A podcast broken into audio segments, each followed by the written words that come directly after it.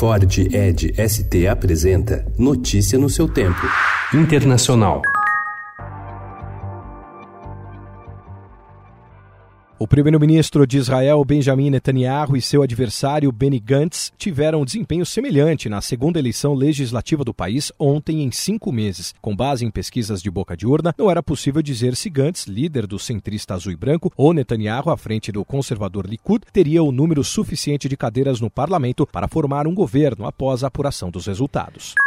Analistas de inteligência e investigadores militares dos Estados Unidos estão examinando destroços na Arábia Saudita para tentar obter a origem e o trajeto de voo dos mísseis lançados contra uma refinaria e um campo de petróleo no fim de semana. Os ataques foram reivindicados pelos rebeldes Houthis, que lutam no Iêmen, mas tanto os sauditas quanto americanos responsabilizaram o Irã, que nega envolvimento.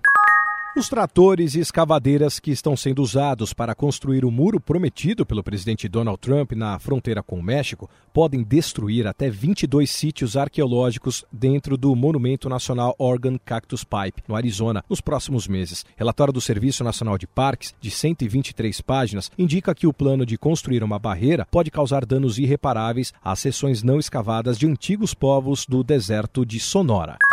Após consultar os partidos políticos, o rei Felipe da Espanha confirmou ontem que não há candidato que tenha o apoio necessário para formar um novo governo. Assim, a Espanha está próxima de uma quarta eleição em quatro anos.